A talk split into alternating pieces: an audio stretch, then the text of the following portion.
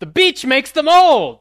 In honor of M. Night Shyamalan's Old, what old film location still seems like it'd be cool to hang out at?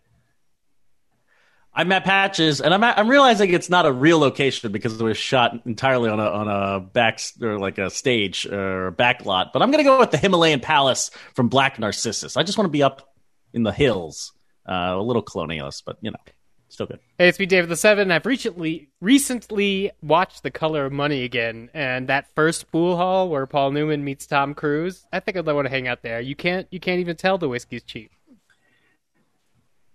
Uh, and I'm David Ehrlich, and to seamlessly segue into our pre first, uh, our pre tidbit segment tonight, I will, uh, you know, have, with the French Dispatch fresh in my mind, and it's Jacques Tati reference, uh, which is very early in the movie. Similarly, at the tip of my tongue, I will go with uh, if we're counting playtime as old, really any of the locations from playtime. Certainly that office, the sprawling office from the beginning, but um, any of those incredible sets. Oh, I thought you were going to say the server verse. The server verse. Server verse from Space Jam 2. Did he get sick? want to kick it off, Dave, or do you want? Verse? Oh, Oh yeah, he did have a Tron moment. David, are you still there? Maybe not. Gentlemen, you can't fight in here. This is the war room. Fine, I can hear you now, Dimitri. Clear and plain and coming through fine. I'm coming through fine too, eh? Good. Then, well then, as you say, we're both coming through fine. Good. Well, it's good that you're fine and, and I'm fine. I agree with you. It's great to be fine. it's, a podcast. Hello and welcome to Fighting in the War Room number 357. It's Pandemic 70 for the week of Wednesday, July 21st. And on that day in 1969, our second week in a row, we've been in 1969. But Neil Nice. Armstrong becomes the first person to step on the moon at 2:56 and 15 seconds a.m. That's GMT. That's uh, Remember that movie First Man? Totally underrated. uh mhm. I mean, I do remember the movie First First Man. Oh, Were you moving at Plant I'm still listening to the soundtrack. it gets my work done. Well, this One week of these apparently we days, I got to go up to the moon and find fucking the necklace or whatever he left. I can't remember exactly what the prop was. Uh, yeah, I think it was a bracelet, a necklace, Bracelet, something yeah. like that.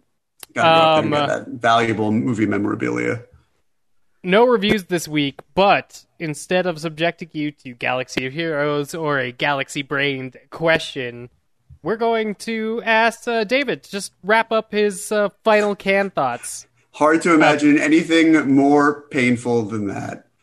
Uh, yeah, I uh, thank you anyone who listened to last week's episodes, listening to my my two part voice memo um, diatribe. I'm And sure- now more of I'm that. sure that was riveting. No, now now a conversation. Well, I guess I and and to that point, um, you guys were looking the Cannes from the outside, and then I think there was a pretty eventful Palme d'Or ceremony on Saturday, to say the least. Uh, not just in terms of the outrageous film that won, which is a film that I was very much rooting for, but also in the way in which it was revealed that it had won.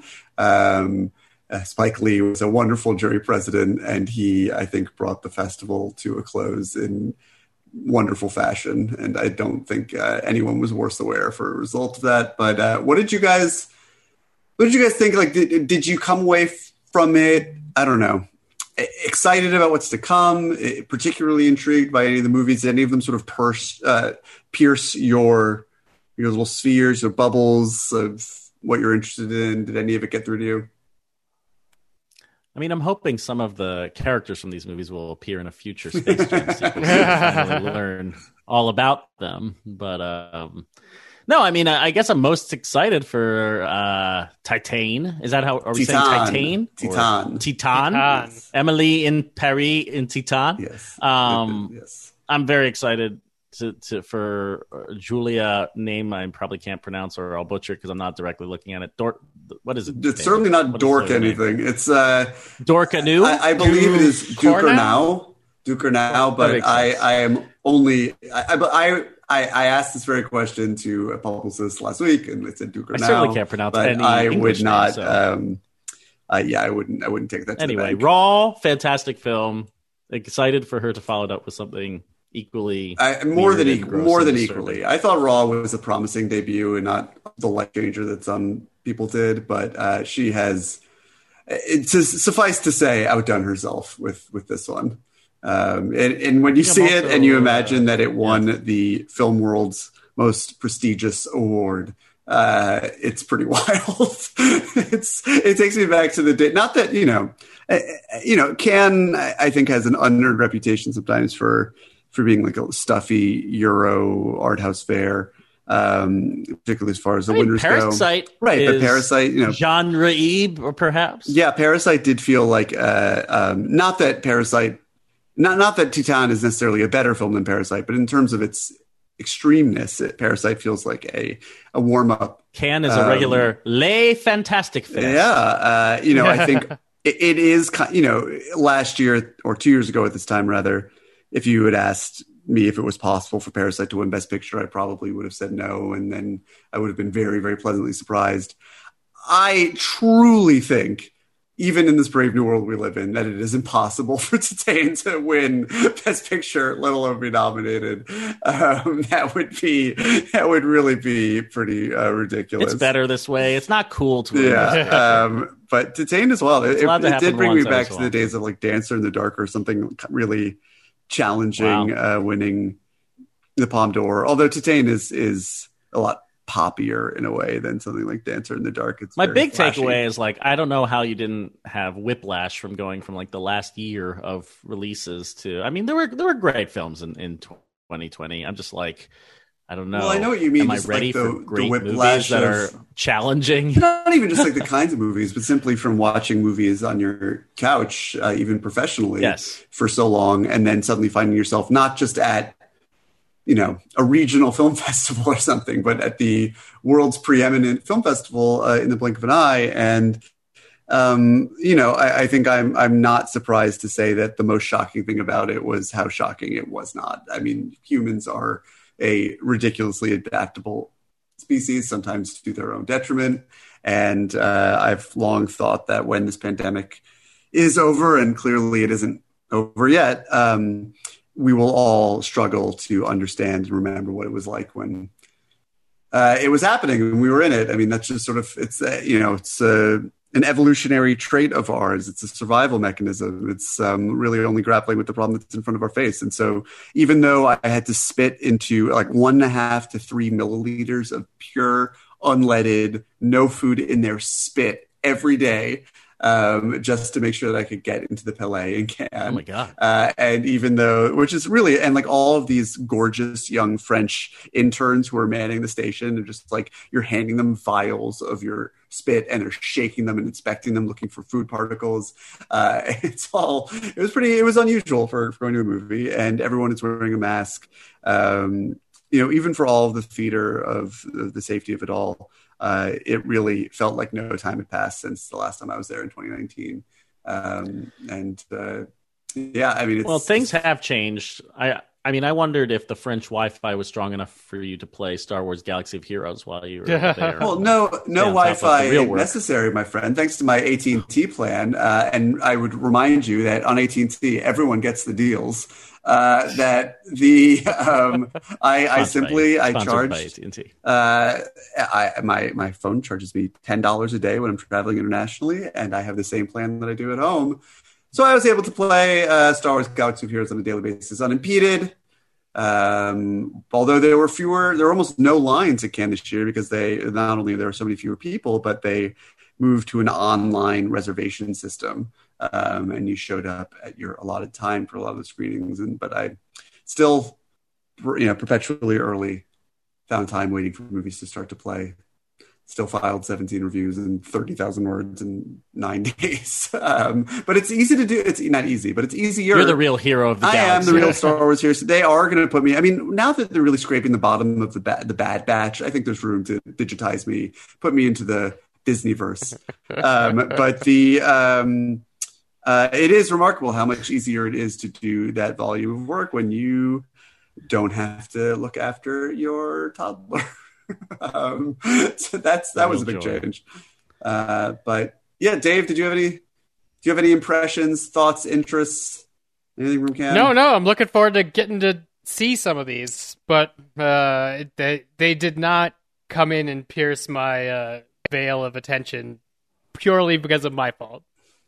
What's the first one we're gonna see? Well, it's Annette? crazy because that, that's in yeah, August. Annette is very, very. I mean, the thing is that while I was in Cannes, I kept thinking that it was May because it's always May when Cannes is happening, uh, and would have to remind myself as like the sweltering heat helped to do that it was mid July, and you know within two weeks time from now it's going to be August, and Annette opens first week of August. Uh, for those of you it's almost award brave- season. I mean, but really, some, some of these movies that I I know are going to be a Telluride that I can't say in this podcast, but uh, that are certainly going to be in the fall festival circuit. Um, that is right around the corner. I mean, it's not going to be very long at all. Uh, the runway has really like the Cannes really was the runway for these films this year, and they're just going to continue on a direct ascent rather than having to sort of loop around for a couple months. So, um, whoa, there's a giant fucking bug just flew in my face. Uh, so yes, I think um, especially some of the movies that are going to rely on award season. I mean, I think there are films,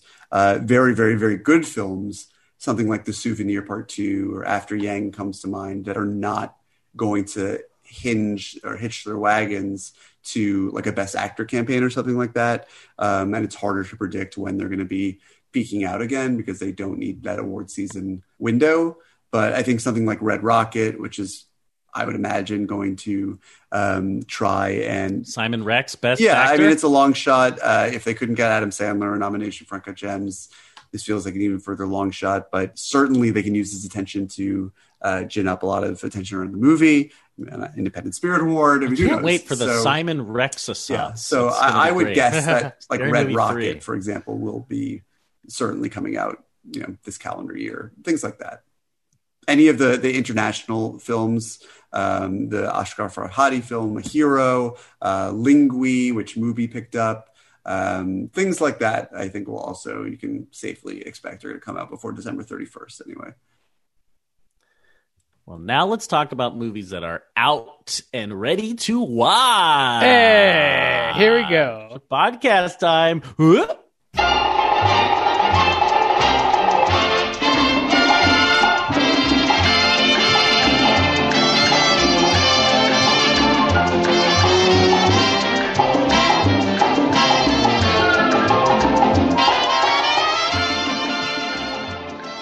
So, as you may have heard, and this was a conversation that seemed to uh, explode beyond the boundaries of film Twitter and the filmosphere and really um, excite people in, in other walks of life. Uh, there is a new documentary out by Morgan Neville about Anthony Bourdain, uh, and it's called Roadrunner. And uh, it, it didn't seem to be a particularly remarkable documentary the first point of contention I'd heard, and I'd say it's still the most controversial thing about it, to my mind anyway, um, most deservedly controversial thing about it, is the aspect of how they handle his suicide, and particularly the fact that the filmmakers didn't approach Asia Argento, who was Bourdain's girlfriend at the time, for her side of the story, particularly because she's been sort of implicated by um, rubberneckers over the last couple of years uh, about you know people who don't know either of them um, and we're just sort of pontificating about what could have driven someone who seemed to really have life by the horns and this like you know ideal career for himself uh, to take his own life. Um, but there was also another controversy, a one that uh, that peaked this past weekend um, around the film, which is that Morgan Neville, the film's director, used a or fed a lot because they have hours upon hours upon hours of Anthony Bourdain's voice, as most of you do, you know, just by access to your cable box or streaming accounts uh, from all the hundreds of episodes of his various TV shows, uh, which were really a balm to my soul and continue to be. Um, and for that reason, I think that uh, it's going to take my brain for the same reason that like my brain hasn't entirely wrapped itself around the idea that Philip Seymour Hoffman is dead um, and just not on like a long hiatus. I think it, you know it, it's not. I'm not going to understand like on a, uh, my deep gray matter sort of level that Anthony Bourdain is well and truly dead for a long time to come. Um, but uh, for that reason, they had all this footage available to them, and um, there was a there were things that Anthony Bourdain had written in his emails to people, just a few snippets here and there that, uh, like the other narration that appears in the film, Morgan Neville really wanted to have in Anthony Bourdain's voice.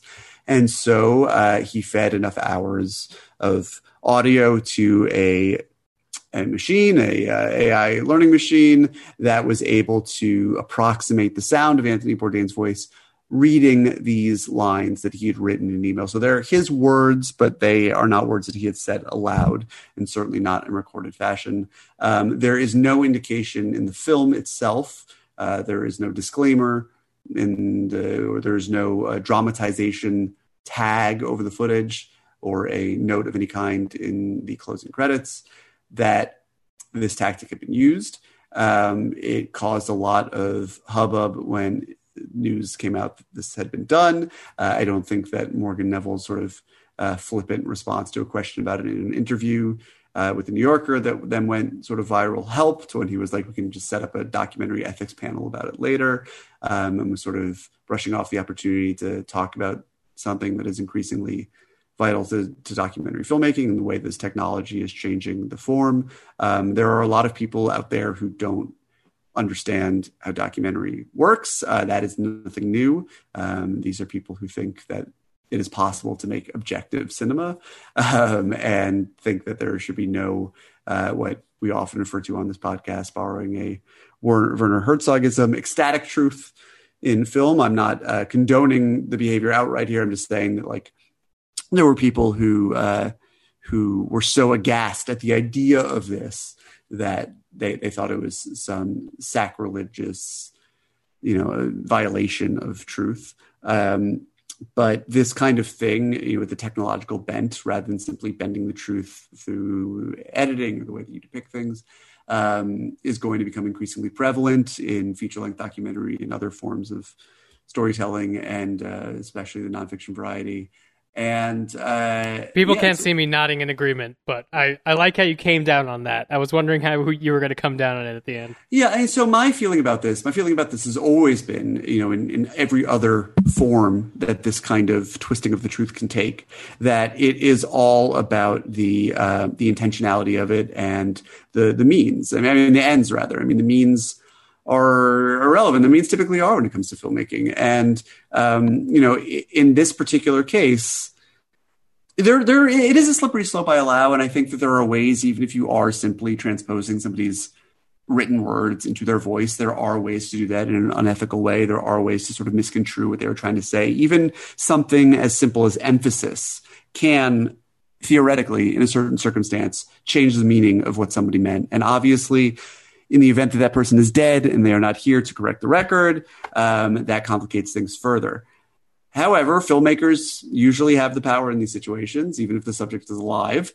Um, and I think that from what I know of this example, um, while I disagree that it was probably necessary for the filmmaking, it doesn't really, not a particularly substantive film to begin with, but uh, you know, I think that it, it, this was not a case where this needed to be sort of ground zero for this kind of conversation. Not that it is, I mean, this conversations like this go back to like, you know, Nanook of the North, really, and Robert Flaherty and ethnographic filmmaking of the, you know, the silent age, but certainly more recently to like the Thin Blue Line and, and things like that, um, where Errol Morris is using dramatizations uh, in a really pronounced and interesting way. But um, I, I think that in this particular case, I was kind of unbothered by it because it didn't seem to sort of violate the spirit of what Bourdain was trying to communicate. And it just tried to sort of flatten out a sentiment that Neville was trying to extrapolate from his words that he had written. Um, I do think that this can be a slippery slope, which is why documentary filmmakers and documentary film lovers are always talking about shit like this. Always. I mean, this is like a crucial component of caring about documentary filmmaking. It's part of the language of it. It's part of the the thrill of this thinking Herzog's about what documentary filmmaking topic. can be. This is like so the fact that yeah, I mean the fact that we're having a conversation around like this is not in, in itself a demerit to the movie or um, suggests that. But don't you think the fear the here is documentary doing something more existential? Don't you think it is Absolutely. uh, uh, like years of watching deep fakes? This is this is not necessarily an issue with the ecstatic truth. Right. This is a rung on the ladder. I mean, that would suggest an upward uh, ascent. I mean, this is whatever a, a, thing is on the slippery slope. Well, yeah, if, the sh- if the ladders I mean, it, go up, the chutes go down. I believe is the, the chutes, right? Um, it, it is a bump in the chute. You know, it is. Uh, it is as we get into deepfake technology becoming more convincing. Um, this is going to be more and more of a conversation. It's always going to be a conversation worth having, and this is such a benign example of it. I think, uh, given you know, in, in, at least in context of what could be um, and what people are freaking out about, that better to have the conversation now than after some, you know. And I think the really horrifying examples of like deepfake technology, they're not going to be in uh, feature length documentaries that are Let's not forget that Laurence Olivier uh, was one of the co-stars in Sky Captain and the World of Tomorrow. Sure, I know, but like the really dangerous use of that technology is going to be on Fox News. I mean, it's going to be on uh, social media platforms. It's not going to be in a uh, handsomely made documentary feature that is made to uh, be nominated for for Golden Globes and whatnot. I mean, RIP the Golden Globes, but other awards. Uh, and the uh, so I, you know it is a slippery slope. It is something that we need to be aware of. I think these stress tests can be helpful in making sure that people are more literate when it comes to their media. That is a huge, huge, huge problem, even among incredibly image literate people that we know. I mean, I, I see the fact that people are so quick to, even this weekend when people were I mean, I, I, don't blame them for this because Gaspar Noé's Instagram about his brain hemorrhage was really lacking in context. But just the, the rush to not investigate something what is happened? a failure I of missed media that. literacy. Gaspar Noé posted uh, so about having Gaspar a brain Noé, Gaspar Noé posted an Instagram that said like day 11 in the hospital after a brain hemorrhage. Like, but it was whatever. older. And the truth, the truth of the matter, which I already knew at the time, um, because I knew that he had been at Cannes on the other side of recovering from a brain hemorrhage, is that he suffered a brain hemorrhage last year. And, oh, uh, was able to come out of that and see the world differently and made a movie called Vortex, which is sort of like a split screen, 140 minute take on the same kind of material something like Amour, a very pared down Gaspar Noé experience and not what people tend to associate with him. He's not doing drugs anymore. Um, and, but he is now healthy, recovered, but people were, you know, people deeply invested in the horror community were tweeting like, pray for Gaspar, like things like that, yeah. you know, and it's, um, I don't blame them because the, the, the, information really wasn't there, but the uh, unwillingness to source that the the rush to judgment is, I think, preying on the same human failure as all of the things that we are existentially afraid of happening when you are. We were talking about Roadrunner. Dave, I feel about, like you're going to be I mean, more skeptical about yeah. this. I just feel I don't no, know. It's with me. No, not at all. Like I think it, uh, even if it's applied to documentary, it's like there's certain subjects where this could be responsibly applied. I think if you're gonna do it maliciously, you're already doing it with like Franken quotes or those dumb people who go to abortion clinics and ask if there are baby parts so they can like get it on film. Damn. Like uh, those, all those sorts of disingenuous uses are in. I'm just I'm not concerned at this point because, like I think David's outlining, it's a creative tool. Like I feel like Walt Disney, being the man he was, would love a biopic about Walt Disney where a digital version of him got to play him, you know? Like he'd be delighted by that shit. And so I don't think mm. in that example it would be bad to use that technology. I don't think it's weird to put Carrie Fisher in Rogue One. Like like those are artistic tools. Just because it's being applied to a documentary doesn't mean I think we automatically have to treat it like news, you know. Like, but I think that's that's the challenge that we. I don't know how we overcome this. I remember years and years ago, um, being on vacation with my family and my sister's girlfriend at the time was just like we got in this huge argument at dinner about documentary film is journalism. It's journalism, and it has to be true. It has to be objective, and uh, clearly this is wrong. And you know, I don't want to lock horns with loved ones or uh, extensions of loved ones, but I couldn't let that stand. Um, but why, it is confusing for people. Like, why wouldn't journalism be, obje- or why wouldn't documentary film be journalism? Why wouldn't it be objective? How do we, how do we overcome this problem that we seem to have, where people don't auto and why would they automatically understand that as soon as you point a camera at something as soon as you write something as soon as it goes through a human brain it has become editorialized on some level or it's or it's it's filmmaking it's something about the documentary form people can there's just a lot of people who see real people and if real people are being depicted in any way it must be absolutely 100% verite or something. I don't, I don't, how do you overcome that? Beyond that, I mean, it seems to be not just the phenomenon of seeing you know unscripted people on a screen that makes people's brains work like this. It really and seems, that everyone would tell you that uh, reality uh, like, TV is fake. So that's the interesting twist. Yeah, but it's it's it, you know as I was saying earlier, it seems like a um, willingness or, or sort of natural tendency to believe anything that's put in front of you. If it, I, I mean, it, doesn't need to be images it can be writing but there's a like the context of wanting to believe it or um, I don't know. I mean, I think like, do we have to move people to? I mean, critical thinking obviously lacking in terms of media literacy and so many other things. But if we need to move to a natural default place of skepticism where people assume that the media that they are confronted with is not necessarily uh, I mean, objective is such a dangerous word in this context because it doesn't necessarily exist in like the documentary form, but like is not you know, it, it, has been mediated. It is uh, like they, I, I think people need to be trained, and the world would seem incredibly ripe for training people to think this way right now. But because people are so ensconced in their various camps and biases, they're only sort of calcifying the way they see things. But um, that needs to be the default position to think that, certainly in the context of a documentary film, that everything has been processed through you know, a storyteller who has an agenda, who's trying to tell a story that fits a certain shape.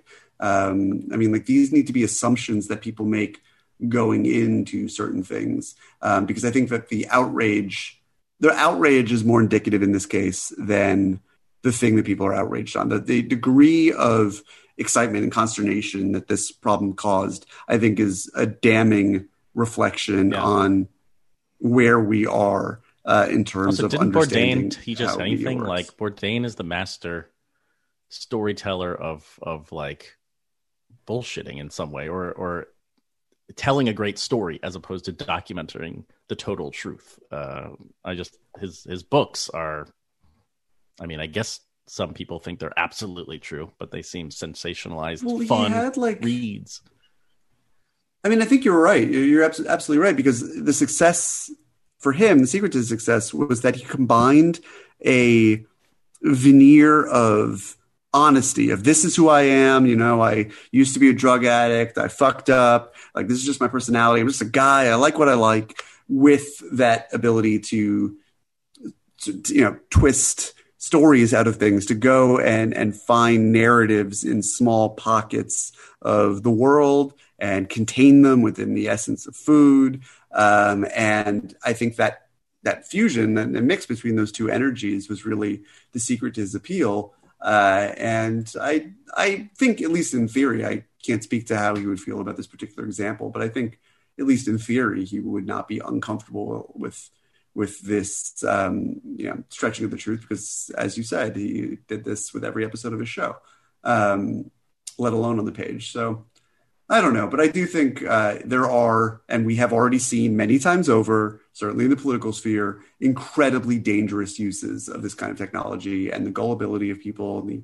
unwillingness to think critically is already off the charts and has led us into such dark territory. But um, Under Siege too. But the uh, the problem is not going to be in in documentary films like this, but they are really good teachable opportunities. They are good ways for sort of reframing those conversations and educating people to encouraging them to think about these things maybe a little bit differently. So the next time they're exposed to a deep fake or suspicious story or they see a story going around about how the cardboard beds at the Olympics were specifically made so the athletes can't bang, you know, Fake they news. will uh, they will at least wonder if uh, something that the WTF Facts Twitter account oh shares, you know, isn't uh, necessarily isn't necessarily the accountant's truth, as Herzog would say, and they do just the smallest amount of due diligence um, and understand the context in which they're receiving information. If they know that something is coming from the New York Times, it is uh,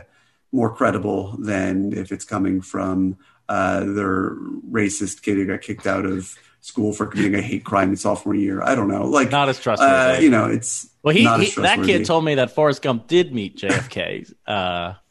Can anyone confirm? Well, you know, a broken clock is right twice a day, um, or once a day when you're in Europe. Uh, anyway, Dave, do you have any final thoughts on this? You have a, a I think, a different perspective, and you think about this stuff smartly and often. Yeah, why why why am I still doing ADR for my television show when apparently software exists that could use all my characters' voices? That seems like that that would be a step for me. Why That why has to be in the play, right? Like, Why haven't the girls signed their rights? It's not on my show, but it, it would be a great use for it. Like we're already we're already that has to be a shit up. Marvel thing. That has to be like, there's no way we're getting I mean, Robert Downey Jr. not- in here. Is this not the premise of Space Jam: New Legacy? Oh, we'll get there. This I mean, you're right. This whole thing has been set up for a credit where third it's segment. due, but Uh, the yeah. the uh, Warner 3000 is Yeah, and the uh, server exactly reverse, you can just pull about up Anthony Bourdain whenever you want. Was he in the crowd? Oh, Jesus. Yeah. uh, all right. Let's let's move on to more u- multiversal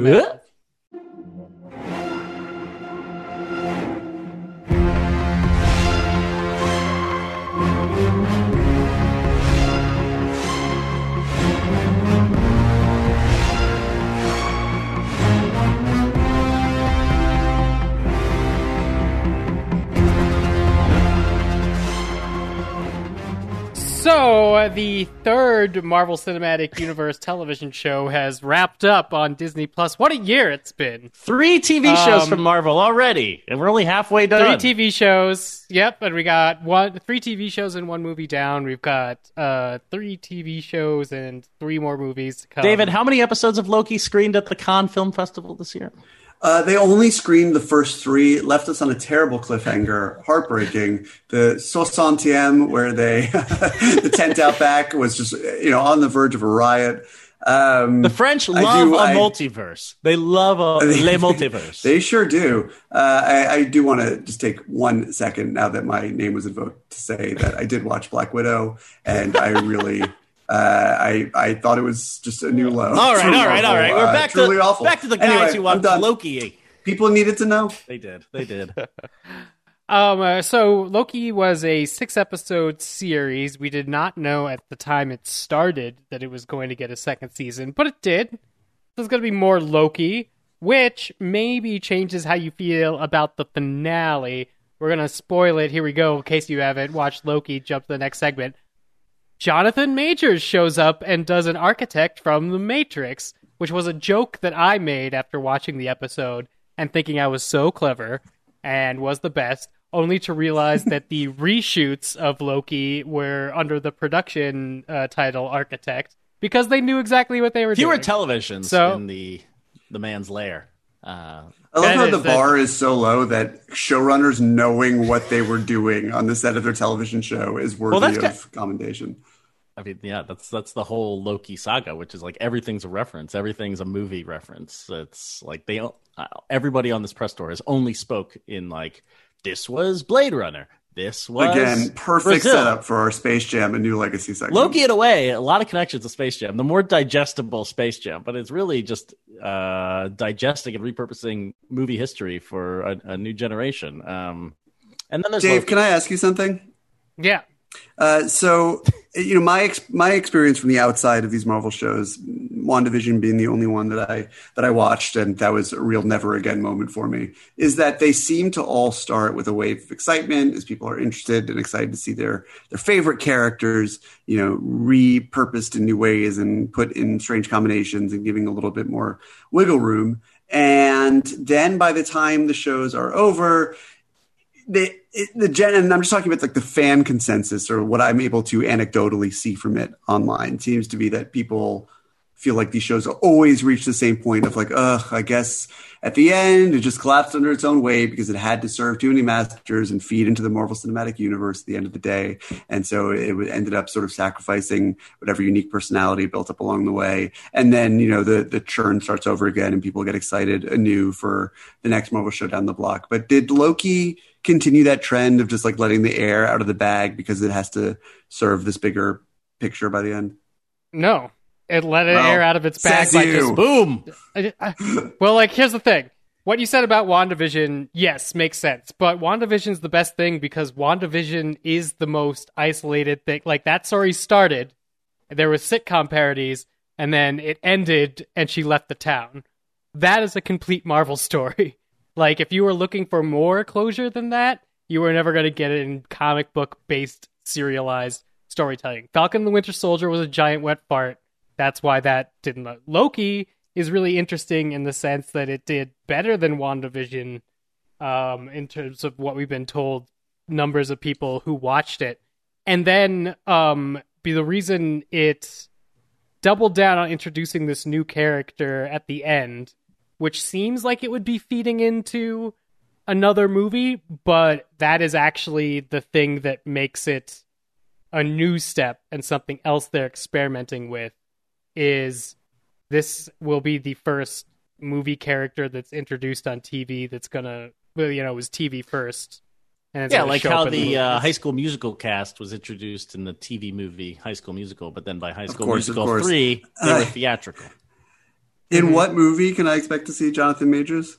Uh, Uh, Ant Man this and the point, Wasp base- Quantumania? Hello? for sure, for sure, Quantumania. But the way Loki ended, they could put him anywhere. So I will say this: like Loki, to your point, David, started on the high note for me. Kind of sagged in the middle. Like I wanted this to be a normal show. I'm kind of waiting for a Marvel show that's just a show. A TV Like show. I, yeah, I it kind of Loki got off to a start where I'm like, this could be X Files or this could be a procedural, and that would be really fun. But it's only six episodes, and they had to get the plot in, um, and that's where it became a little disappointing to me. The Sylvie character, that actress uh, whose name escapes me, and I'm not looking at my computer, um, is is fantastic. Sophia Di Martino. Yeah, she's great. She, they have great chemistry and energy, and I wanted to see them on more adventures. Like, there's been a lot of Doctor Who comparisons, and I think they're apt because I want to see them jump through portals and go to different zany places. There's no time for that. It's really that is the disappointing part for me, where it's like there's so much more potential to the Loki show than what we got. It doesn't feel like it's. I- don't really get the criticism that it's driving towards more Marvel cinematic offshoots or whatever. That didn't feel the pressure of that. But what was disappointing about the finale is that it's just like it doesn't really go anywhere. It does go toward season two, but like it's not a dramatic finish to meet this character we haven't talked about at all. When there's so many other strands of this show that are interesting, hanging out at the TVA and solving crimes, Loki and Sylvie jumping Yeah. through portals, outrunning the TVA. So many different types of bad shows. ca- it's not even a bad episode to have the big bad introduce himself as the man behind the curtain and talk for a period of time if that isn't your supposed finale. And i'm watching the entire episode being like this is all loki i'm gonna get? Like the whole premise that made loki interesting and the reason i think season two can still be interesting is they're like well loki is both singular and plural. And that's the premise. Let's just take that in every fucking direction we could go in. It's great. It's like for a second got close to like a not toxic Rick and Morty. Uh, but then, as Patches mentioned, th- I will say, it Rick and Morty is also things. back right now and hilarious. I don't care if people think Rick Uh, and Morty is they're toxic. it's also in wonderful. Space Jam. Yes, they are. They do show up in Space Jam. Hey, let's not get ahead of They are ourselves. No spoilers on this episode. Wait for segment three. Loki, wow. Um, yeah, Loki. but I, I I will say, as much as I was disappointed by the finale, and actually I was disappointed in Jonathan Majors' performance. It was cringy and over the top. This weird like Heath Ledger's Joker combined with Willy Wonka or something. It was just really not my what I wanted. Wow. Uh, watching Step off Timmy Chalamet's beat. yeah. Uh, but, but there is the marvelness of it all, and I am excited to see Jonathan Majors like play different versions of this character, better versions of this character in like every. I mean, what if he just shows up in every movie? That's what I kind of want now. I want Jonathan Majors to be Kang the Conqueror in Ant. Man, somebody today floated to me like, what if Jonathan Majors becomes Reed Richards in the Fantastic Four movie or something? Um, like, what if Jonathan Majors Or is just Jonathan all over the Marvel universe in the future? Is an Egyptian villain in Moon Knight, and we get to see Jonathan Sounds great. Majors versus. How about Jonathan Majors Oscar everywhere? Isaac? The man is super charismatic and fun, and and can play a lot of different uh, uh, notes. And I I would be excited to see that. I am also excited for a Loki season two. I just want I want more I, this was my question to you. We, we privately spoke, uh, which was like, was this supposed to be longer? Like, this feels like 10 episodes or 12 episodes and building to that Jonathan Majors moment. But in six episodes, it's like, what is this show? The show is discombobulated. The show is just everything, and, and, it doesn't make any sense why it would be this short unless it's just too big in the budget wise. It has to be that. We don't know now really what happened uh, because people on the Loki press tour who worked on Loki have a unified front that I'm pretty convinced is not true. But I think somewhere around episode four or five, when they decided it was going to do be more of a season, they had to shunt off a lot of what would have made Loki Loki, like the Owen Wilson storyline, like the wow. Renslayer storyline. Oh, wow. All the stuff that kind of gets pushed off to the side here, I think was supposed to have some sort of conclusion. But you know, this happens with fucking TV shows. This is what I like the interaction that I want. I this don't is the big little lies show. of the Marvel universe in some way. Yeah, essentially, like learn I'm not sure to adapt and make more things. yeah, not a, not a great not, not a great positive. But uh, well, I will say this, David. Um, I know you've sworn off Marvel television after WandaVision, but I'm going to throw to Dave here. There, I think there are some promising MCU shows to come. This has been an interesting. We get all the like all the characters you know get their own spin-off show mode right now. But actually, Marvel Television is going to have its moment soon where we're actually getting original characters and original stories. And like one of them is Miss Marvel, uh, the young woman with giant fists, uh, and that's awesome. Like a young teen story. Well, and I'm, Black, I'm excited for what's Black possible. Widow is Black Widow is the first movie that maybe David's hinted a little bit at, but that feels like it's a run up to like a Disney Plus show. Like the post credit scene on that is like go watch Disney Plus, and you know what? I'm into it. If they get successfully pass things back and forth, then like that's that's what yeah, they're trying my, to do, and that's the way. My feeling, if if the movies really just become run ups to the Disney Plus shows, will simply be to stop watching the movies because I I think I you should try and world. stop watching the Marvel movies. I just think it would be an I interesting would, you know experiment if, to see if you could go. If the next it. two movies weren't Shang Chi, which had a really fun looking trailer, and wow, a movie directed by Chloe Zhao, then I would pull. And you know, if I didn't have a certain professional obligation, uh, I would That's... pull the ripcord. I would have done it yesterday. Yeah. But uh, you know, this is uh, it, it, the Black Widow. Really was the first time in a minute. I mean, it's been a minute since there was a movie I suppose. And there was the build up to Avengers Infinity War, and I could sort of, or Endgame, and I could sort of see, as everyone could, how the pieces are moving into place. Watching Black Widow, I was just like, what the fuck are we doing here? Um, and I resented every minute of it. And even though Florence Pugh was charming, I just, I it was as miserable as I've been watching a movie all year. And I, uh, it made me yeah. want to just completely pull out of the Marvel the Marvel business altogether, except for my beloved Marvel Strike Force on my phone. That's why I know who Miss Marvel All is. Right, this is that, that's, a, that's an illegal as, maneuver in this segment. As miserable as you've seen, been watching a movie all year, let's talk about another movie after this. Woo! Everybody get up, it's time to slam now. We got the real jam going down. Welcome to the Space Jam. Space jam. Here's your chance, do your dance at the Space Jam. Alright. All right.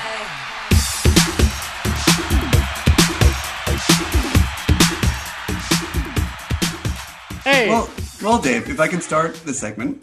Yeah, go for it you know, it's it, it's a, a, beautiful segue into our Space Jam, a new legacy segment. Uh, and I, one thing I was saying to you guys before we started recording was that, to me, in broad strokes, I felt no different watching Space Jam: A New Legacy than I did watching Black Widow in terms of how they sort of regurgitate IP. I mean, if anything, it seems that uh, Space Jam they regurgitate IP in a slightly a, different way. I would uh, fun might be a, a, a too generous a term with what Space Jam is having with this IP, uh, especially because like uh, uh, the Lego Batman movie just did this and brilliantly. Uh, and with with so little sweat. I mean, like really in a hilarious way that felt organic to a story that it was telling. Well, the good news is uh, Lego uh, not... has like characters like these these IP have been also, made that was, Lego that was five that was five yeah, years just ago. did this. No, but I mean, it's like a there's a presidential for it. Uh, saga. There's a blueprint passed. for it. I mean, they invoked all of Warner Brothers' big properties.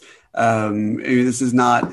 It, it, really sucks all of the wind out of Space Jam. The, the Space Jam couldn't afford to lose. But uh, yeah, does that make any sense when I say that watching Space Jam: A New Legacy, and please, one of you set up what the plot is. I, I will. I left me feeling the same way as watching a new Marvel film. I mean, I I would have to put myself in your uh, snobby shoes to really bring myself to that level because I think The snobby shoes of someone who enjoyed Space Jam: A New Legacy more than you did. Uh, no, I actually. Well, we'll we'll get here, but like, I'm I'm feeling conflicted over Space Jam because I think there are parts that work and parts that really do not, and I think it's how direct it regurgitates IP, and you know, at least Marvel is it's pandering to its audience. It's like pro- processing and reprocessing iconography and um, pushing these like uh, points on on its audience each time, but. I mean, there's no there's no swagger to Space Jam. The parts where it's regurgitating IP are forced into a movie that really has nothing to do with it, and that's what's so disturbing and ugly and and Ready Player One ish about it. It's really there's no class That's another good. That's a good reference. um, to to this movie. Let, let's let's talk about if people have not suffered through this movie, which I would imagine many people. I mean, actually, I will say this movie was a hit. It dethroned Black Widow. Black Widow stumbled at the box office, and somehow uh, Space Jam Two has triumphed. And even though it's free on HBO Max, still made like thirty million some dollars at the U.S. box office. So it's it's a it's a kind of a hit. I don't know. LeBron You was only celebrating 120 on- million dollars left to go before it makes well, that's production true. budget. LeBron is celebrating. Uh, he, I think he tweeted thanks or gotcha haters or something like that. Good job, LeBron. um, but yeah, Space Jam, a new legacy. It is a sequel. Do you guys think this takes place in the world of the original Space Jam? Bugs Bunny makes a reference. He seems to know that the first Space Jam exists, but there's absolutely zero reference to the original Space Jam. Did that movie happen in Uh, the world of Space Jam: A New Legacy? What do you think? It's more of a I Dave question. I don't. I don't think so. I I think this is very serious, but I think that uh, the the tunes are the generated because because Space Jam is pre Serververse. I'm I'm meant to believe by the developing of Al G Rhythm. That's right. So these would be the the Looney Tunes were sucked in. Like I think in Were the order Looney for King Tunes Kong, who starred in Space Jam, uh, the Looney Tunes that are in the serververse now, or are they did Space Jam never happen and they're just the regular Looney Tunes that are existing in the Warner were- IP library? I feel like uh, it's either they were the existing ones that uh, you know were like uh, already existed, but then Lola's in there, which makes it difficult. So I kind of feel like we're treating this movie artifice sort of thing where they are the and the aliens who from the first portray- Space Jam are booing the, Yeah, the yeah. tunes. Is Zendaya the first actress to ever do a Space Jam and a Malcolm Marie in the same year? I think Yes. that's right. I think I, I'll have to check IMDb trivia for that one, but yeah. Um, Uh, but uh, like I think the characters, this because a very all the most most of the way during this movie, I watched with my friend Julian. I was yelling at it for various things, and when LeBron James is having an argument about fundamentals, be like. Why are none of the Looney Tunes saying we did this already? Like somebody be like, "Well, we've did, we've done this before. It would have been a fine joke." no, they do say that. Skipped over a whole They kind of insinuate that the like they insinuate Yeah. it, and then the Michael B. Jordan gag is absolutely hilarious, which insinuates they also knew Michael Jordan 25 years ago. But I don't think any of these characters have played basketball But before. if they knew Michael Jordan, they would know Michael B. Jordan is not Michael B. Jordan, and they grabbed him. And well, anyway, stupid question. Well, Sylvester said it's been 25 years, true. and he thought he just aged very nicely as a way to sidestep this idea that Daffy brings up that Sylvester thinks all like black people look the same. This movie has so many like unintentional weird ass humps in it. Like, why are there Game of Thrones references in this? Why is there like I get Oh, why they use the Matrix references because it like hap- yeah no, but like why not have Pepe Le Pew but have the Clockwork? I don't get that controversy. Well, let's get there later because that controversy is stupid. That is a bad. Con- I, I understand why you don't have Pepe Le Pew because all he does is romance people, whereas the Clockwork And Orange people also, are just, Pepe Le Pew set would have been an actual character Yeah, with exactly. lines and not just like have to try someone standing in the people. background, like like the nun from the devil. You'd have to try and kiss uh, what's uh, Sonequa Martin Green or something. It would have been horrible. We don't want Oh, that yeah, for her. so you, you you think that, but Speedy Gonzales is here to not be Speedy. They use the Roadrunner character to That's use the true. fast thing. Speedy Gonzales is just here. Pepe Le Pew could have just been there. And he why could have didn't been they smooching the ball. the Iron he could have been smooching the robots. Yeah, The Iron was switching Giant one of the is bug uh, ladies. the Iron Giant is hundred feet tall. He can dunk from anywhere on the court, and he's just there. They have him on the whiteboard. They really the settle the, for the start of Looney Tunes in this movie. You're right. I mean, Because yeah, they- this is a I mean, setup That's a, for- a better point than I was trying to make. But yes, oh, this is a setup for the third the third Space Jam, which is basketball, but not with the Looney Tunes. Oh, yeah. like the Looney Tunes part is what's aging out of this idea because this is the Ready Player One idea, just simplified into let's play basketball, which was all like this all came from a uh, commercial that had the Looney Tunes playing basketball, like some animator came up with. Someone was like, "Why not make that a movie? Why not make it with Michael Jordan?" And it all just piled up on top of each other. This is a empty suit meant to be filled with IP. The Looney Tunes have filled it for like two decades. It doesn't need to be them. It doesn't. I mean, it doesn't, but it also Well, does They, they to haven't filmed it continuously Space for two decades. They filmed it once. They filmed it once two decades ago, twenty five years ago, Oh. and are now you know being brought back, back to in action. again. Um, wait, can we just quickly sidebar about the Iron Giant? What Yes. is?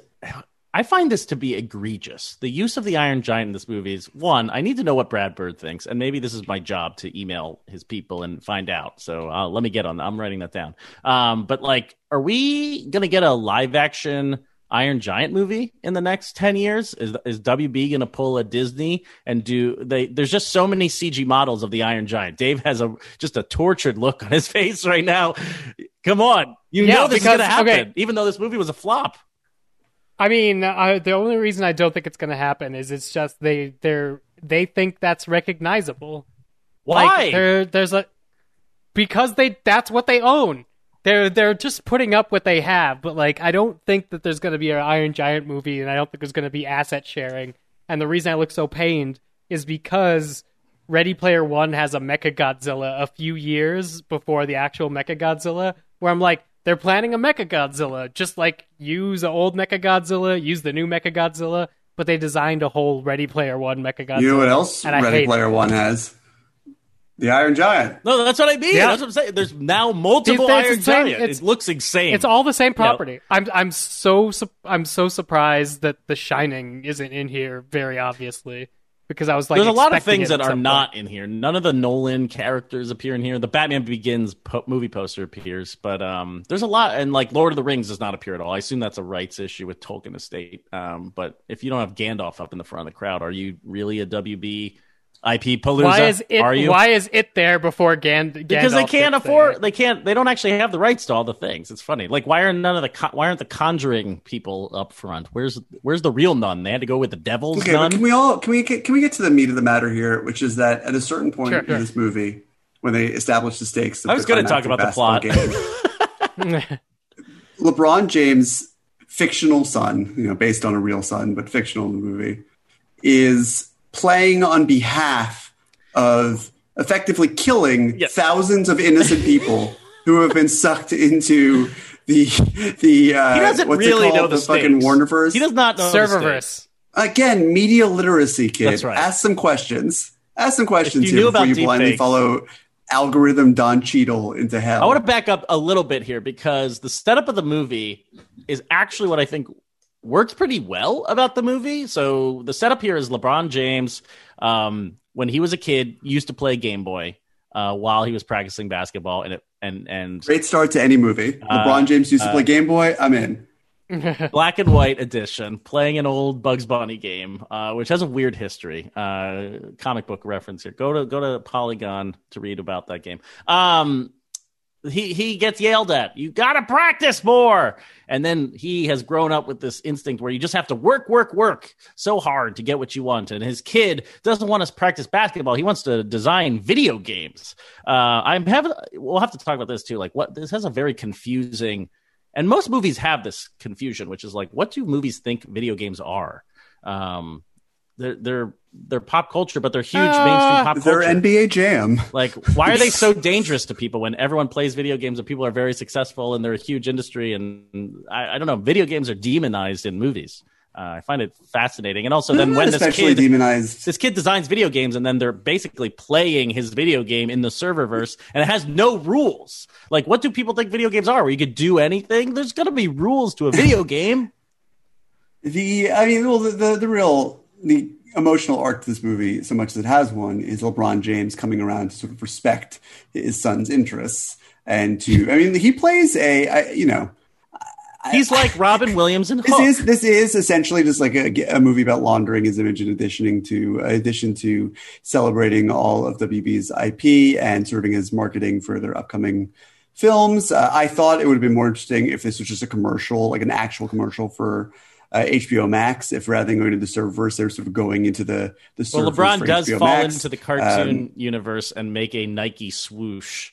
Uh, Sure, but the thing is that LeBron James is a terrible dad in this movie. A I really mean, and not dad. just like like he's like a like a pathologically bad dad in this film, just uh, incapable of relating to his children, are not just forcing basketball down their throats. Um, you would have to imagine, just from the little I, you know, from what I've seen of LeBron James public facing, uh, from the episodes of uh, the barbershop show he does on HBO. I mean, I'm sure he is a better dad in real life than he is in this movie, but he plays sort of like a wooden two Am I dimensional. crazy or is he a pretty good two dimensional? charismatic actor? Is he like a good actor? You are crazy. I think he's good in the Uh, beginning but- of this movie. I think the kid stuff is actually pretty pretty I good. think he was stiff, stiff as Aw. the wood on better? the floor of the Staples Center. uh, Michael Jordan or LeBron acting wise. LeBron. Dave, Oh, probably LeBron. He's at least I done haven't other seen movies. the original Space Jam in 20 years, so I can't Here's say. the thing. This is pitched perfectly at a little kid, at that plot level, at that acting level, at that degree of what you understand about like good animation versus Right. bad animation. Which means that for me, it's almost so bad it's good territory because it it's not that the movie doesn't work. It's just I hate I hate it. I actually, you know, like I, I don't think it's so bad The it's movie good. works. It's really awful. But I do think you're onto something where it's like this movie starts off being a really good kids movie. It's like we feel like we're we're seeing it from the kid's perspective. The dad is super mean, um, and there's a lot of time spent with his son, who's being wooed by Al G Rhythm, uh, Don Cheadle's character, uh, and it, it has that kind of hook like quality where you're following the kids, you're understanding why he's seduced by all the power and all the possibility and all the creativity that is his dad will not offer him. I actually think it's a great start to a kid friendly movie, a movie we don't we don't see G or PG rated movies for kids, but then it fucking goes to like Mad Max and The Matrix and Austin Powers. It's like kids cannot relate to this at all. What is this movie? Like, why isn't this movie about I Cartoon don't- Network or like things that kids actually Well, see, watch? why is this the WBIP That's- that they chose? That's closer to Lego. For this, I think what they're trying to do is that fucking Shrek thing where they're like, and this one's for the adults who know these characters actually are, because kids don't know. There's not a kid who's going to know Game of Thrones world. If you're lucky, they know Harry Potter world. You know, like uh, this. This is for younger kids than that. This is for kids who are just about to get into Harry Potter. You know, so I think like a lot of those, a lot of the things that annoyed the absolute shit out of me are character inconsistencies children aren't going to see because what they see is LeBron's being a bad dad at the beginning, the kid's right. At the end, LeBron comes around and lets the kid be himself, and then plays his dumb like you know like video game. And it's like the the kid isn't going to care. The kids are, or the children, real children watching this aren't going to care that But- video games actually have rules. I know, but the middle of this like movie that. is the drag, right? Like we, Oh, what we haven't really talked about is the Looney Tune Looney Tune representation in this movie. Um, Yes. Are Looney Tunes cultural currency in 2021? Is that is that what they're like? I don't think anyone trusts the Looney Tunes to carry this movie, which is bizarre to me because Certainly not. It's not wacky. It's not fun. It's not a cartoon. It feels really just like again, like the scenes where they're floating through the WB movies is the egregious, just like commercial of it all. But even in the bits where it's just like Bugs and LeBron, I mean, Bugs looks like he's on drugs. He looks like he's been uh, to hell and back. He's all alone in the world. He, there's a big Was- was Chungus Bunny moment. Always was he always this annoying? No, I actually don't think so. I think he would be wacky and cartoony and altogether loony, if you will. Um, I think Where was Yakko? charac- Where was Wakko? actually, Where they, was they Dot? do show up. They're- they're they, there. They, Yeah, they're they're sitting on top of something in the in the I stands. know. Is great. Um, I would say the only person that the maybe the two Looney Tunes that get to sort of come out as characters are Lola because they focus on her in a way where she gets a modicum of backstory where she's trying to become an Amazon, which whatever. But it makes oh it more god! successful. Oh, that Yes, scene! backstory. Oh yeah, yeah. Yeah, that was bad. That was bad. That was- it's also like a little too fresh. The PTSD is quite real. Having only recently survived Wonder Woman 1984, to have to relive, you know, I, I in That iconic honesty, moment the better in the movie that you saw on better HBO Max from earlier that this dog year. shit of a movie, but like you know, still, it's a little too. The wound is still fresh. It is not healed. And then I think Daffy works because Daffy's the only one who's actually playing his character. Daffy is fun as the coach. All, all the Looney Tunes are sort of off brand a little bit in ways that it's hard to put my finger on, but I well, can they definitely don't feel. have bits. They don't get to do like real shtick. The one loony, wacky moment of the whole movie for me was when Wiley Coyote gets a multiplier machine late in their basketball game. And like he throws basketballs and it shoots all sorts of basketballs, but then he falls into the machine and there's all sorts of wily. I mean, Coyote. there's a sequence where uh, there's a sequence right after LeBron goes into the tune verse. Oh, sidebar. Why is it spelled T U N E? Because it's, It's Looney always been that Tunes. T U N E. because they their thought it shorts had music in Tunes them. You know, Oh, right. Okay. Yeah. I, it's been a minute since I've watched Looney Tunes. I Toontown with the two O's. That's that's that's Disney. Okay. Well, shows what I know. Um, that there was a time in my life where I would have been able to explain verbatim what you just said to me, but uh, that time is long gone. And I think speaks to the currency you're that just like Looney Tunes have in this day and you're age. the dad But from when I close my eyes You've and lost I your see, imagination. Don't you know how to fun, fun anymore, David? when I close my eyes and I see the Looney Tunes graphic with the swirl and Bugs Bunny coming out, I see double O's, but I guess that's wrong. Um, anyway, uh, there's that sequence where LeBron is in uh, just dropped into the the Toon verse and he's palling around with Bugs and Bugs is drawing the tunnel on the rock and LeBron in 2D animation, not hand drawn but affecting the look of it smacks into it. And you know it's it's that old classic looney tunes t-u-n-e-s anarchy and it is another reminder that the only time in an american mainstream sense we get to see uh, you know something that looks like 2d animation is when a film is parodying it or Hmm. or referencing it in some way Oh, we got new Looney Tunes last year. I don't feel like that. Not on the big screen. I mean, not. no, no, no, not i on the said big movies i said Oh, movies fair, fair, fair. and uh that's a bummer. I did one of the things. The that animation looks the good though. Dispatch. I got to I thought it looked good. It looks it looks fine in the way that Space Jam looks fine. You know, it wasn't a huge step back like it is in so many other arenas, especially you know in regards to animation, special effects for the last twenty five years. But man, watching I don't know if I talked about it on any of those rambling can segments, but uh, Mamoru Hoshida's uh, uh, sorry Hoshida Hosada's um, Bell is uh, you know he's guy did Summer Wars and Mirai, um, his new movie.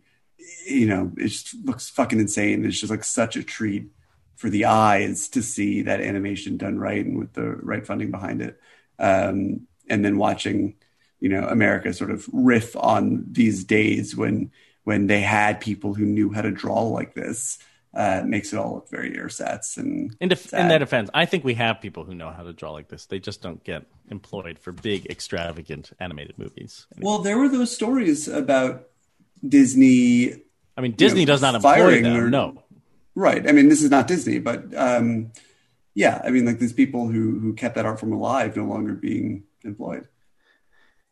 that's sad. Um, but I actually I do think the animation looks good. There are there are I just don't think they put it to to good effect. There's no funny moments here. It's all it's also all plot. It's a very strange middle section to this movie where they're just like, why are they need to have a basketball team? I don't know. Let's just get everyone on a ba- on a basketball team. Let's practice. No, the montage is like broken up bits, and then all all of a sudden we're like at the I main feel like event.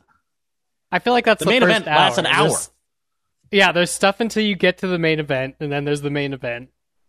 And I'm not super thrilled with the stuff to get up there. I feel like that could have been, you know, condensed. I feel like if if you've gone 20 minutes in your Space Jam movie with Looney Tunes and you haven't seen the Looney Tunes, you wasted some time somewhere. But like I said, it's almost so bad it's good territory for me because the things that I'm offended by, I don't think are going to be seen by children like who are going to genuinely enjoy this movie for colors and Harry Potter and Porky Pig. I will say, I, uh, Seeing Yosemite Sam in Yeah. Casablanca was. play it again, Yosemite. Sam. I mean, uh, yeah. I mean, I don't know if it was worth the zero dollars of admission that I paid for this movie, but it was. Uh, it was definitely unexpected. Um, it's probably more than I'm going to get out of Snake Eyes tomorrow. So it's something. But uh, to what ends? To what ends? I mean, it's just. It feels like the. Uh, the end of the road, the inevitable conclusion of the way that studios have just been regurgitating their own IP and you know doing it with a wink, as if that somehow excuses the complete lack of creativity that goes in these things these days. But um, you know, it's it's just someone should just do this with all of the public domain IP that's out there in the yeah, world. Yeah, Alan Moore. I mean, you can't have Leonardo DiCaprio's Great Gatsby, but you can have someone's. You can have, Yeah, no. have Scott Fitzgerald. That is League of Um, Extraordinary Gentlemen. But this is like this is happening. Patches. Am I going to get to play a fighting game with Nickelodeon I was- characters anytime in I the was just wondering. I'm like, is the sequ- is the threequel to Space Jam a Super Smash Brothers esque uh, IP fighting game? I don't know. Um, you know, I, I I don't know why I had higher hopes for Space Jam: A New Legacy. I saw some people tweeting after the movie came out that, hey, here's a movie about like a a black suburban. I mean, I guess like upper class family, and it's just like I saw some people saying, "Oh, it's great to see like LeBron going to bed with a do rag on, and like these this family navigating life." And it's like, I wish. Well, first off, I wish the best for Malcolm D. Lee, who directed the movie, who was clearly hired because Terrence Nance was. They parted ways over whatever this his whacked out version of this movie would have been, which I would have loved to see. I don't know if there's traces of it in the movie or not, but I Malcolm D. Lee, a strong filmmaker, a funny filmmaker, I, someone who uh, whose movies I, I actually get excited to see, like the Best Man series and that sort of thing.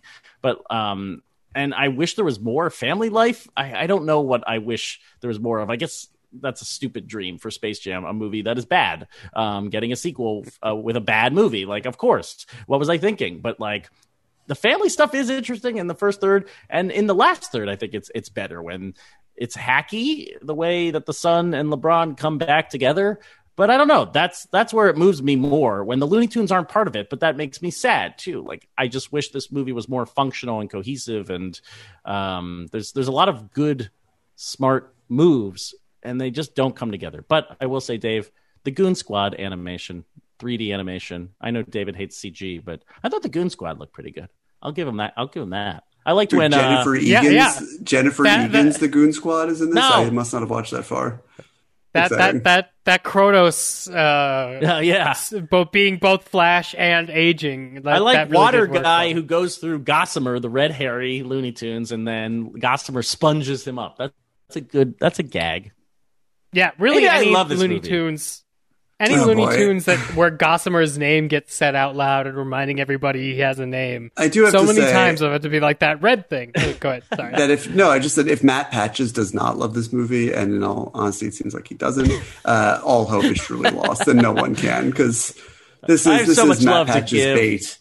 Uh, he has so much love. To, I have so much love to give. Um, in conclusion, Mamoru Hosoda. I do not know why I keep pronouncing his last name Hosada. Uh, of all people, I should I should be able to do that without a problem. There are great I keep- animated movies coming later this year. Hosoda. This is not going to be one of them. Space Jam. And that is going to do it this week for Fighting in the War Room. Uh, you might have noticed Katie Rich wasn't here. Oh, She yeah. was off cele- celebrating the birth of one of her I Space thought we were just talking over her the whole time. Boy. Katie just had no opinions on Loki, Space Jam, or Anthony Bourdain. Probably No, when her Uh, when her first child was born, uh, five years ago now, I want to say. Um, I I said, "Huh, you know, interesting July July birthday," and she said, "One day you'll understand the timing of play." And today is that day. It was all part of a long con, Matchstick Men style, Whoa. to get out of having to talk about To not Space have to Jam, Good pull there. the new Space legacy. Uh, and uh, I hope her child brings her joy apart from this, but he's hard served to purpose. imagine. Well, uh, next week it's my week to pick things, and I've decided uh, we're going to watch all three Netflix Fear Street Oh, movies, or No, at already least done one. it. Boom. Shit. Yeah, okay, good. Me have too. to do. If you if you just watch one patches, watch the middle one. Really? Uh, you'll have no idea what's going on, but that's Oh, the one I, that's- I think I enjoyed. That seems like a mistake. I, I think not- if Patches, not if you only at all. watch one movie and you want to participate in the conversation in a meaningful way, watch the last one. I'm going to be watching. Oh watching. yeah, I guess all, the last one has all the answers. I'm going to be Yeah. watching all three. Don't worry. Okay. I Okay. love uh, Lee, the filmmaker. So It is it is an interesting uh, experiment in like three a trilogy coming out like television. Uh, yeah, that's that's really what I want to talk about it. Uh, talk about in regards to it is how the, the sort of synthesis between movies and TV uh, reaching this new hybrid form, um, which is really feels I'll just like watch neither, Twin Peaks: We'll The get there. Return. How about that? Great. You're- yeah, why not? Uh, oh, uh, until then, uh, where can people find your work online? Uh, let them know. I'm at Patches, senior editor at Polygon.com. I'm on Twitter at Mr. Patches. And uh, as I usually say, we have all these backlog episodes you can go listen to on fightinginthewarroom.com. Almost any movie. I feel like we've talked about them all, and they're all there in episodes of All every the movie. Fightinginthewarroom.com. Uh, I am David Ehrlich. You can find me on IndieWire. I wrote. Uh, I, I, I would hope, I would imagine, I would pray that it is more interesting to read what I wrote about all those films I saw at Cannes than it was to listen to me ramble on about them on the show. But uh, I sure wrote a lot of words about them. So go on IndieWire and read about all the films from year's Cannes that'll be out before you know it. And when you're done doing that, or maybe before, or maybe even during, go on iTunes, leave us a review at Fighting in the War Room. We really appreciate it. We haven't gotten one in a couple weeks, and it's left us having to kill time with all sorts of nonsense at the top of the show. And I think uh, so far our best, most effective threat we're going to have to bring back simply because it works so well is talking about Star Wars Galaxy of Heroes. We just completed Yeah. a new Conquest War. Uh, I didn't do quite as well as it as I wanted to. You can Um, cat but- unlock today. That's the news. uh, and we need to talk about the uh, Clash of Kamino event because boy, am I struggling. Uh, Dave, Oh, what did you say? I'm sorry. Uh, you were talking about what? Cat unlock today. Commander Ahsoka Tano. If you've been keeping your conquest currency up, you could unlock cat today. So today, um, No! all the What is this? All the relegate cat. It's on YouTube. All right, my name's Dave Gonzalez. You can follow me on Twitter at da7e. You can also listen to me on the Storm, a Lost Rewatch podcast. We are rewatching the ABC series Lost. We are going to hit the finale the last week of August, so it is uh, it is major days uh, in Lost. You can also follow Katie, our other host, uh, on Twitter at K E T Y R I C H. You can follow all of us at FITWR on Twitter. And you can answer this week's lightning round question there, which was in honor of M. Night Shyamalan's old, what old film location still seems like it'd be cool to hang out at. Uh, that's going to be it for this week. We'll see you next week.